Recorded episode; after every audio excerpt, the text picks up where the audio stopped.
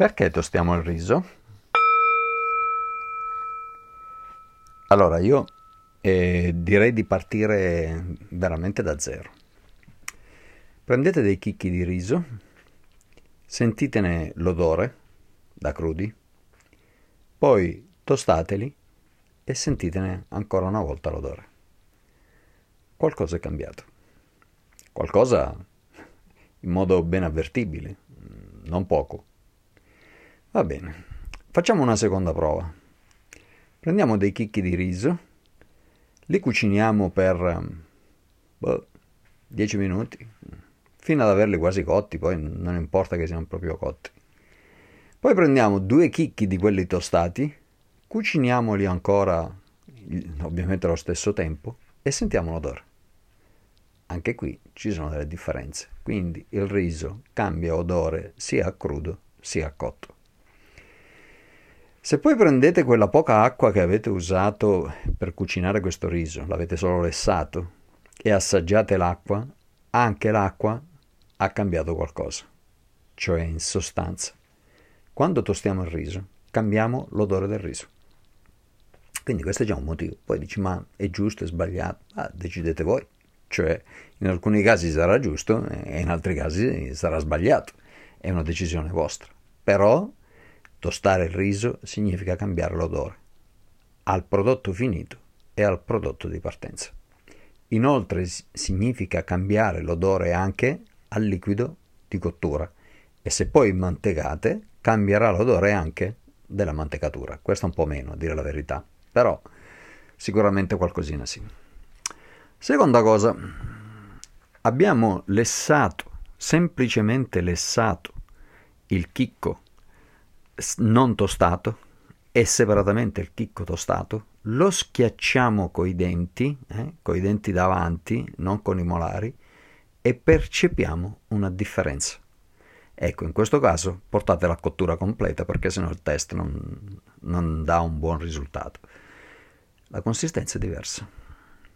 Ancora una volta, giusto o sbagliato, questo sta a voi dirlo. In alcune situazioni è preferibile che il riso sia tostato, in altre situazioni è preferibile che non sia tostato. Va bene. Quindi tostare il riso a cottura ultimata ne dà una consistenza diversa. Andiamo avanti. Noi prendiamo i due chicchi, beh, forse qui ne servirà un pugnetto, un pugnetto del riso non tostato e lo saltiamo in padella lo risottiamo, come si suol dire, con del brodo o anche semplicemente con dell'acqua. Anzi, io vi invito a fare la prova con l'acqua, la sola acqua. Poi risottiamo sempre in padella una manciata del riso tostato, ovviamente stessi tempi, eccetera, eccetera. E ne viene fuori che nel primo e nel secondo caso c'è una certa cremina chiamiamola così, qualcuno la chiama mantecatura. In realtà non sarebbe rigorosamente corretto chiamarla mantecatura, però ormai è entrato nel gergo comune, io stesso spesso uso questa espressione, che però mi fu insegnato tanti anni fa che non era corretta. Sta cremina, nel primo caso, cioè quella dei chicchi che non sono stati tostati, è una certa quantità. Dall'altra parte, invece ne abbiamo un po' meno. Poi ovviamente se avete messo lo stesso quantitativo di brodo, se avete risultato allo stesso modo, se la temperatura era la stessa, perché? Perché sono tutti parametri che naturalmente incidono, perché è ovvio che se alzo la temperatura e riduco il tempo di cottura, poi è ridotta anche la mantecatura, chiamiamola così. E quindi dovete tentare di operare nelle stesse condizioni. A parità di condizioni noi col riso tostato abbiamo meno mantecatura. Lo so che pare strano, ma è così e d'altronde basta provare e lo si vede. Quindi noi potremmo decidere di tostare quando vogliamo ridurre la mantecatura. E naturalmente scatta la domanda, dice ma Francesco tutti lo vogliono mantecato, perché dovremmo ridurre la mantecatura? E invece no. E invece no, perché ci sono risotti in cui la mantecatura non deve essere eccessiva e addirittura risotti in cui di mantecatura non ce ne deve proprio essere.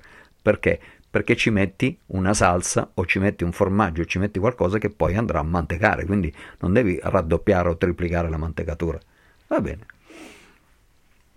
L'altra cosa che possiamo notare è che la mantecatura ha un sapore diverso, cioè la mantecatura di un riso tostato ha un sapore sottilmente, ma neanche troppo sottilmente, diverso.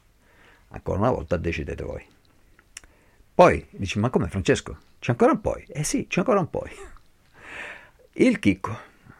Se voi prendete sempre gli stessi chicchi e li lessate o peggio, li risottate, arrivano a fine cottura con una certa condizione di integrità, cioè il chicco quasi sempre un po' screziato, un po' cresposo, un po'... si vede che è stato menato. Se invece noi lo andiamo a tostare, statisticamente, perché poi non è che chicco uno no, non può avere le screziature lo stesso, però statisticamente i chicchi sono più belli, cioè ce ne sono di più con un, come dire, un'integrità, una superficie più levigata, cioè in sostanza se gli dovete fare la foto, al di là del fatto che l'ho mangiato o no, tostatelo. Perché? Perché i chicchi sono più belli. Naturalmente a parità di riso, eh, perché è chiaro che se mi confrontate un vialone nano con un arborio, buonanotte. Però se prendiamo lo stesso riso, quindi Carnaroli, perché ormai si, se, se, non si usa Carnaroli si sta sbagliando, almeno così pare.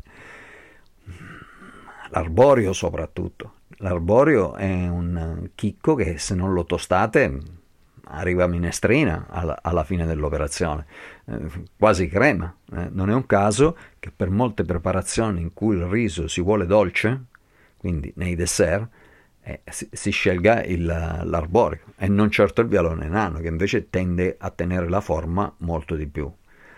Va bene, però a parità di varietà di riso impiegata, eh, quello tostato, mh, mm, il chicco alla fine è un po' più bello, un po' più pulito, un po' più lucido, un po' più meno screziato, meno crespo e così via. Dici conta, conta sì, perché perché proprio il, il, fatto che il riso arrivi un po' più intero a fine cottura di solito ha delle implicazioni anche in termini di sapore, non è soltanto una questione di estetica. Eh. Ha perso meno amido, tanto per intenderci. Quindi va bene. E poi c'è questa, l'ho anticipata. Un riso tostato perde meno amido. Questo cosa vuol dire? Che lascia alla mantecatura un po' meno del suo sapore e naturalmente poi la mantecatura per essere un pochino più densa bisogna in qualche modo aiutarla, dargli una spinta, a volte si mette un filo di panna, a volte si mette un, uh, un formaggio, mm, dipende dalle situazioni e dalla ricetta. Va bene, sembra che io le abbia dette tutte, in realtà no, ancora una volta, manca qualcosa, c'è un, un'ultima considerazione da fare. Un riso eh, tostato, per strano che possa sembrare, se è stato tostato bene, ma poi in questo audio non vi dirò come si tosta perché lì è meglio vederlo, eh, lo, lo faccio vedere in un video invece, dicevo, un riso tostato cucina con un tempo superiore. E eh, lo so che pare strano.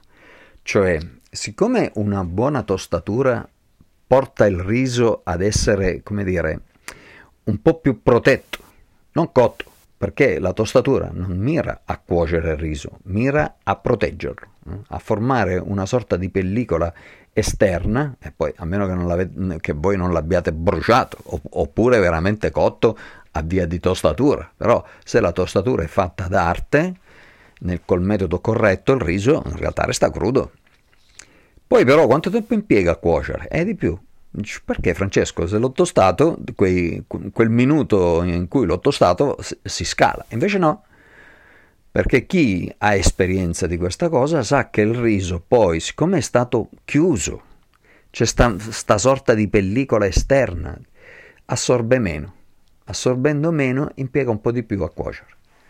Giusto, sbagliato e così via. Poi parzialmente dipende anche sempre dalla varietà di riso che si sta utilizzando, perché su, certi, su certe varietà la tostatura incide un pochino meno, su altre varietà la tostatura incide un po' di più. Però i margini proprio di visibilità di, di queste cose ci sono.